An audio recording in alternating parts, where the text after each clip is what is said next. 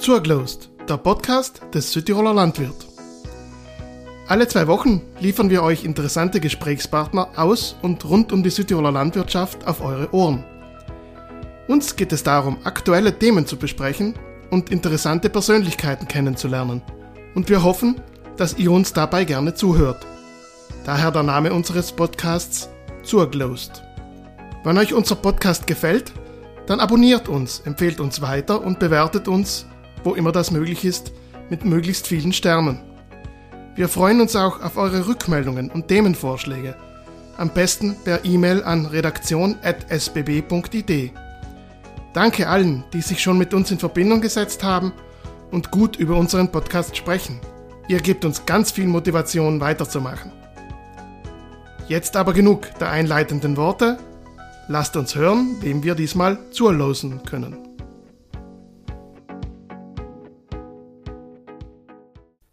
Ich sitze da heute mit dem Alberich Hofer. Alberich Hofer ist Bergbauernvertreter im Landesbauernrat. Alberich, ich glaube, viele von denen, die ins zulassen werden, die kennen. Kannst du dir noch mal kurz die vorstellen, woher du kommst, was du tust, so in, deiner, in deinem Arbeitsleben? Auf jeden Fall.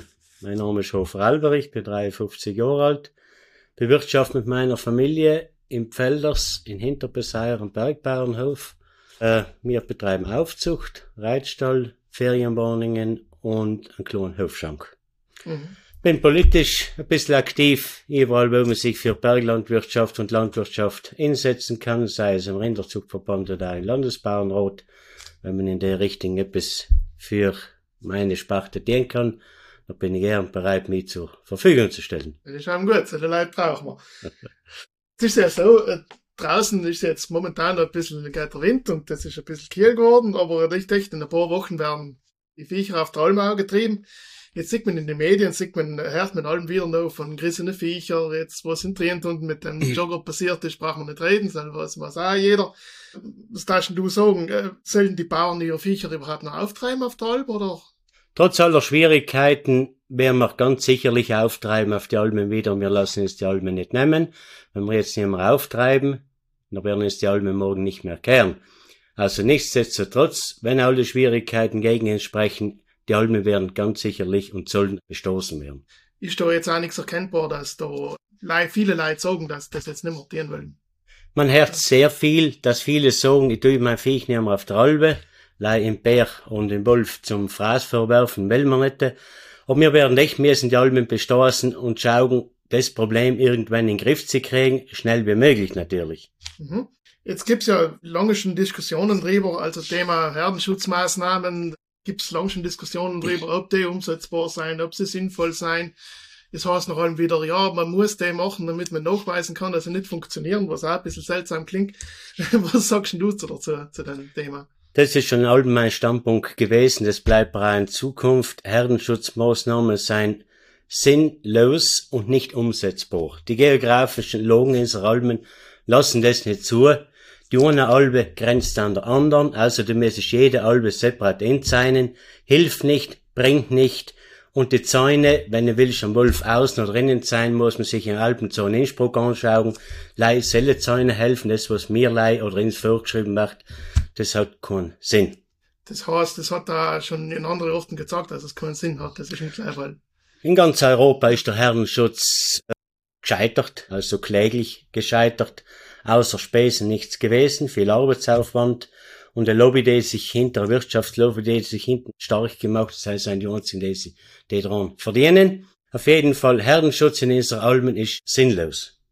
Das heißt, was sagst du noch zu denen, was sagen, man muss das jetzt probieren, damit man es sagen kann, dass es sinnlos ist? Also das ist nicht in, in, in die Bauerns Köpfe drin, dass man etwas tut, was sinnlos ist. Der Bauer hat jahrhundertelang ja schon das getan, was einen Sinn hat, hat nachhaltig gearbeitet und da kann sich viele Scheibe anschneiden für die Landwirtschaft, weil wir Sinnhaftigkeit an erster Stelle schreiben und alles andere kommt danach. Also, Herdenschutz ist sinnlos, steht in einem Gesetz drin irgendwo, aber Gesetze seien nicht in Sturm gemeißelt, Gesetze gehören reformiert, angepasst und es war höchst an der Zeit, das Gesetz anzupassen wir sind ja alle fest dahinter. Das vielleicht irgendwann mal passiert, auch gibt wir nicht da. Überhaupt nicht. Überhaupt nicht. ähm, kommen wir zurück zur Album. was spielt denn die Rolle, die Alpen für eine Rolle für die Bergbauernhöfe in Südtirol? Gibt es überhaupt eine Alternative, dass das jetzt, sagen wir so, was passiert denn jetzt, wenn einer jetzt das Viech nicht auftreibt? Das wird am besten sonst durchfüttert im Sommer. In erster Linie dient es dem Tierwohl und zweitens schon den Heistock daheim. Man hat jahrhundertelang schon verstanden, dass man da oben die Bewirtschaftung gleich durch Weidung führen kann, durchführen kann. Und es ist, wie es früher gewesen ist, auch heim sinnvoll, die Tiere monatelang auf die Alpen zu bringen, das ist die Sommerfrische, das dient dem Tierwohl, das sie alle fordern von uns. Und ein zweiter, äh, und der zweite Aspekt ist ganz einfach, der Heistock, der daheim eh nicht zu groß ist, wird geschont über die Monate, wo die Tiere auf der Albe sein. Und man kann die Albe ja nutzen, weil es groß wächst hier oben. Und deswegen die Alben kehren und sollen auch bewirtschaftet bleiben. Ohne Bewirtschaftung der Albe wird auch der Hof, der Ertrag des Hofes sehr stark geschmälert werden. Ja, ist einfach ein Grund da, weil sie das Futter dazu kaufen müssen. Ganz genau, auf jeden Fall. Das, was ja. du auf der Albe nicht nutzt, muss unten ein Futter zugekauft werden oder die GVE so viel reduziert werden. Aber wir müssen ja wirtschaftlich denken und arbeiten, deswegen gehört die Alping unbedingt dazu zu einem Bauernleben. Kannst du da Zahlen sagen? Also wie viele Viecher werden aufgetrieben in Südtirol auf der Alp? In Südtirol werden jährlich ungefähr fast 90.000 Tiere aufgetrieben. Zwischen 70 und 150 Tage, je nach Höhe oder, oder Weidegröße. Das unter, da kann man unterscheiden zwischen 44.000 Rinder, 20, 28.000 Schafe und 15.000 Ziegen und ein paar tausend Resser, die auf die Almen sein, die das Tierwohl genießen die die Sommerfrische genießen. Und wenn man sich die Zahl vorstellt, die müssen im Sommer vier und fünf und sechs Monate füttern, das waren viel, viel 1000 Kilo an Hai oder Kraftfutter. Das ist der Spormerins und wertvoll einfach für die Gesundheit unserer Tiere. Gibt es da Änderungen in den letzten Jahren? Hat sich da etwas entwickelt? Dass mehr Viecher angetrieben worden sein oder weniger oder andere Viecher? Also große Änderungen kann man nicht feststellen, große Änderungen. Rindviech ist ein bisschen zurückgegangen. Äh, Rosse sind ein bisschen nach oben gegangen, aber alle mit minimaler Zahl. Schafe sind gleichwertig geblieben und Gase sind im Aufwind. Mhm. Das soll auch wahrscheinlich so weitergehen. Wir hoffen natürlich, ja. dass das für die nächsten Jahrzehnte so weitergehen kann, auf ja. jeden Fall. Ja, die Almen werden wir sicher nicht aufgeben, um hauptsächlich den Tierwohl zu dienen. Und wie schon der ein Aspekt ist gewesen, dass man nicht so viel Futter im Stall braucht. Mhm. In früheren Jahren hat es ja oft Diskussionen gegeben, wo es um die Erschließung von Almen gegangen ist. Also Erschließung mit Forstwege und so weiter. In letzter Zeit ist es ein bisschen ruhiger geworden, ich mir vier kommen das Problem behoben? Gibt es keine Almen mehr, die erschlossen werden müssen? Oder? Problem ist nicht behoben, es seien viele Almen erschlossen geworden, aber eine nicht erschlossene Alm ist eine aufgegebene Alm. Es soll in Zukunft so sein, dass die Almen ein Zugang, Zufahrt oder mit Rampan erschlossen werden sollen, also ohne Erschließung keine Zukunft für eine Alm. Jede Handwerkerzone, jede Tourismuszone, jede Wohnbauzone ist erschlossen, überall hin, wo früher Möser gewesen sein, sind halt Handwerkerzonen und so weiter und so fort. Die haben auch eine Erschließung gekriegt, also hat ein Albe und ein Bergbauernhof Recht erschlossen zu werden. Gibt es da bestimmte Gebiete, wo viele Almen sein, was nicht erschlossen sein, oder ist das ein bisschen verteilt im ganzen Land? Ist im ganzen Land ein bisschen verteilt, je noch ausgesetzt sein, wie die Albe ist. Logisch gibt es ja viele auch Schwierigkeiten, um eine Albe zu erschließen, dass oft die Steilheit der Rolle spielt oder der Aufwand der Rolle spielt, aber nichtsdestotrotz bei den heutigen modernen technischen Möglichkeiten kann man eine Albe auch sehr soft erschließen. Jetzt äh, wird in der Woche, wo wir das aufnehmen, stellt Zwiefer von der Handelskammer eine Studie vor, wo allen Bewirtschafter gefragt worden sein, wie sie die Zukunft von Almwirtschaft in Südtirol sehen. Du kennst die Ergebnisse von der Studie schon. Da sind unter anderem die Gründe gefragt worden, die dafür ausschlaggebend sein, dass Almen überhaupt bewirtschaftet werden. Jetzt am häufigsten genannt worden ist, hast du ja schon gesagt, die Tiergesundheit und du bestätigst praktisch, dass das, das Auftreiben von den Viechern auf der Albe Beitrag zum Tierwohl ist, oder? Das ist ein großer Beitrag zum Tierwohl. Also dem Tier kannst du nicht mehr Wohl schenken, als auf die Alben schicken. Das ist wie ein Urlaub für uns. Das ist notwendig, dass die Tiere sich erholen können für langen Winter, dass sie eine Ruhepause haben können und dass sie dem nachgehen können, für woher sie ja kommen aus der Natur. Im Winter sind sie allein im Stall, weil unsere Vegetation da eben das nicht hergibt, im äußeren Bereich auf die Almen gehen zu lassen. Aber wie gesagt, die Almen sind Tierwohl und ich bin überzeugt, ich bin überzeugt, dass aus der Studie rauskommt, dass das auch Zukunft so sein soll. Ja, wie du sagst, es andere Gegenden auf der Welt, wo die Viecher das ganze Jahr und fein sein können, ne? ich bin so wie schwierig.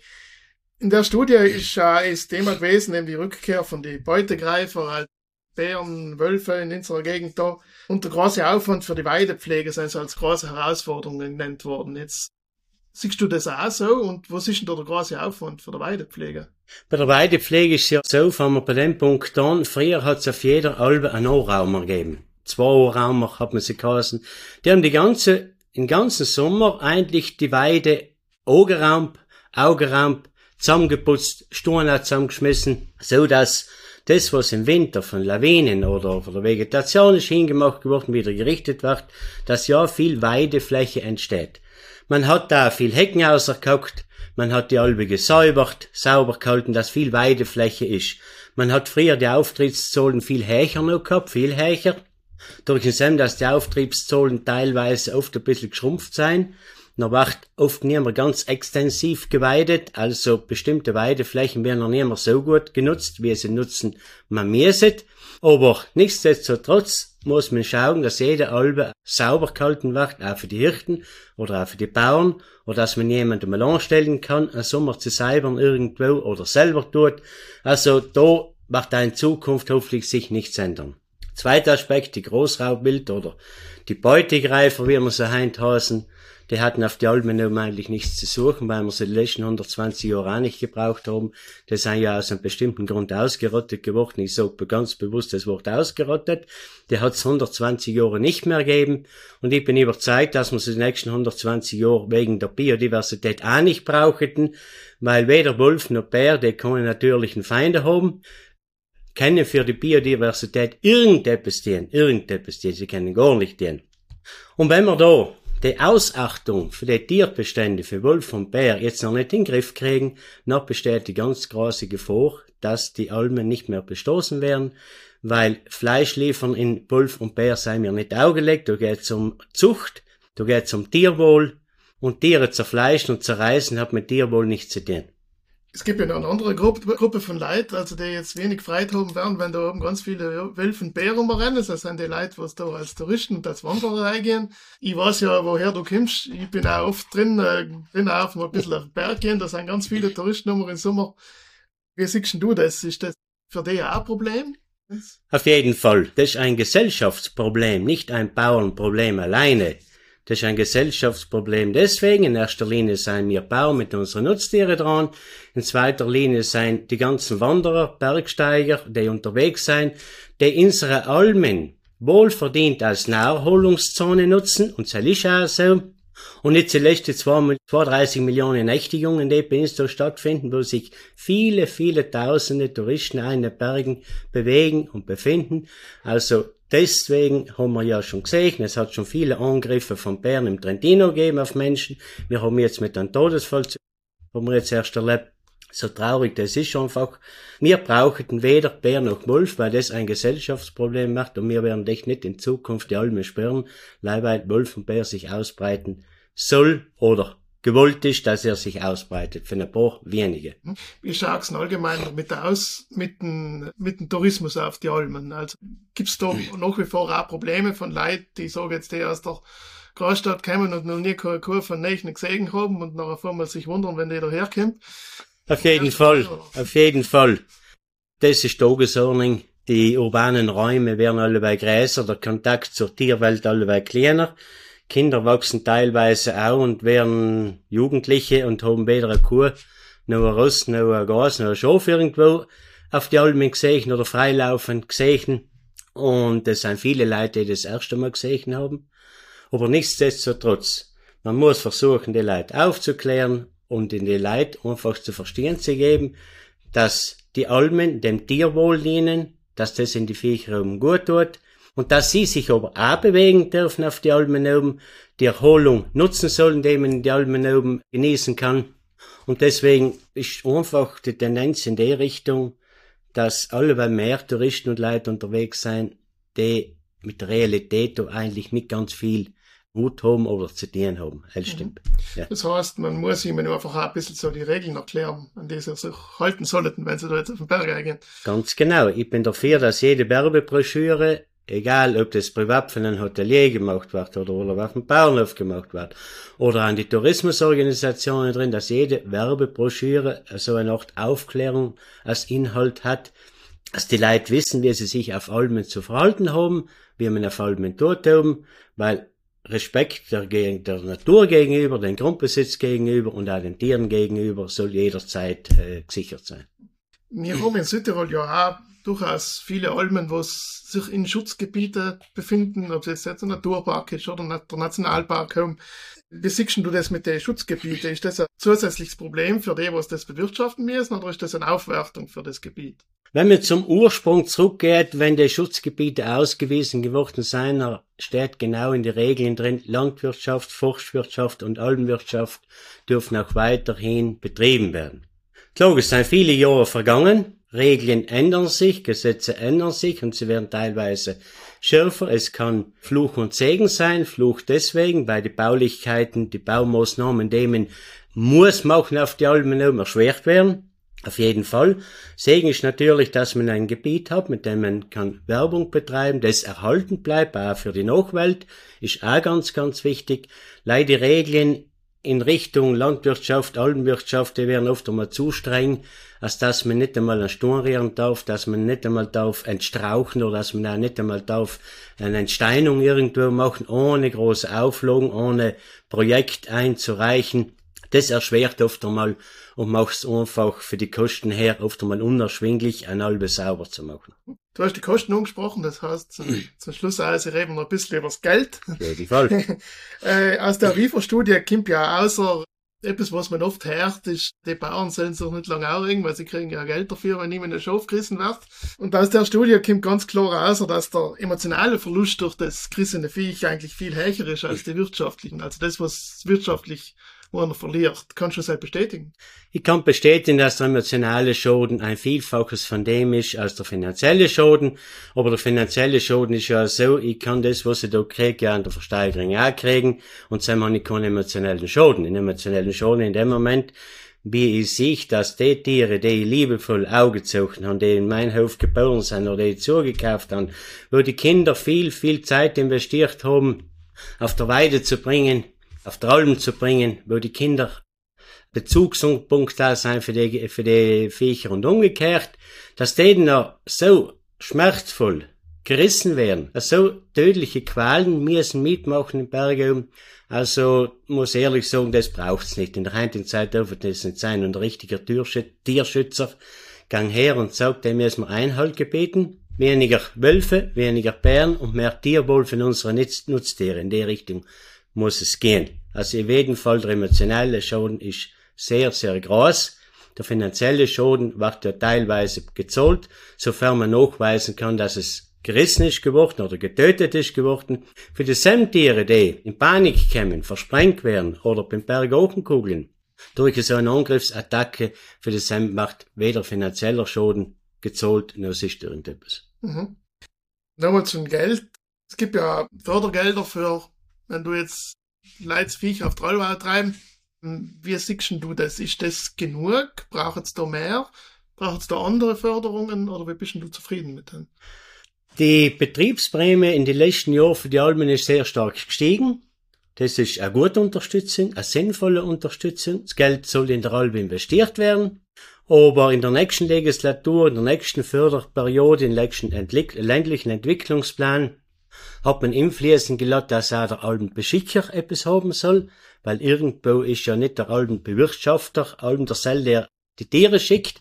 Das sind Interessentschaften oder Privatalmen, wo Tiere eingenommen werden von anderen Bauern, die nicht Almen haben oder weniger Almen haben.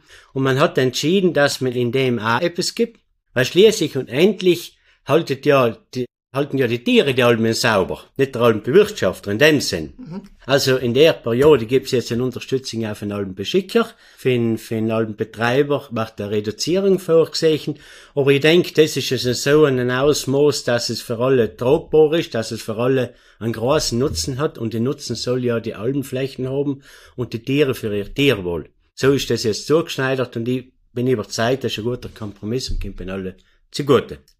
Was wir in den letzten Jahren oft gesehen haben, also was auch oft kritisiert worden ist, ist, dass wenn Südtiroler Almen an Provinzfremde, sondern nennen wir sie mal so, verpachtet worden sein. Äh, Gibt es die Möglichkeit Alm noch oder ist das auch unterbunden worden in der Zwischenzeit? Das ist teilweise unterbunden geworden. Als das Phänomen trifft man jetzt in Südtirol nicht mehr an, Gott sei Dank.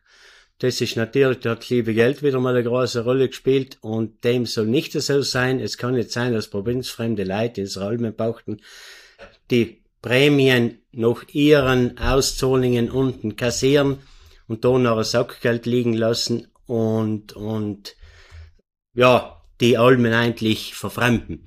Das soll nicht passieren, das darf nicht passieren. Die Almen, die Peninsula sein sollen für die Leute betrieben werden, die da auch wohnen, und es ist besser, wenn die Alme leer bleibt. Also nicht Almen an provinzfremde Leute verpachten, weil der Nutzen da dann nicht mehr der ist, für der eigentlich die Alme vorgesehen ist. Mhm. Waren wir eigentlich auch schon am Ende meiner Fragenliste, die ich da vor mir liegen habe. Ja. Äh, was darfst du so zusammenfassend sagen? Ich glaube, Bauern sind ja bekannt dafür, sie sagen zwar, was sie denken und sie fordern Sachen, aber sie sind grundsätzlich positive Leute.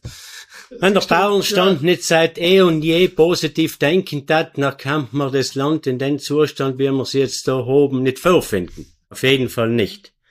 Der Bauernstand hat allem vorbildlich nachhaltig gearbeitet, weil der Bauer denkt nicht an den nächsten Tag, nicht an den übernächsten, der Bauer denkt an die Jahre, die nächsten fünf bis zehn Jahre. Wo soll mein Betrieb hingehen? Wie muss ich meinen Betrieb bearbeiten? Sonst hat er keine Chance zu überleben. Und das denke ich, wenn man die letzten tausend Jahre zurückschaut, ist das gelungen. Also an Nachhaltigkeit und Innovation kann sich viele Sparten für den Ohr schneiden. Bei uns geht's nicht allem unten um einen Euro, dass viel übrig bleibt. Bei uns geht das der Hof so gut wie möglich in die nächsten Hände weitergeben wird.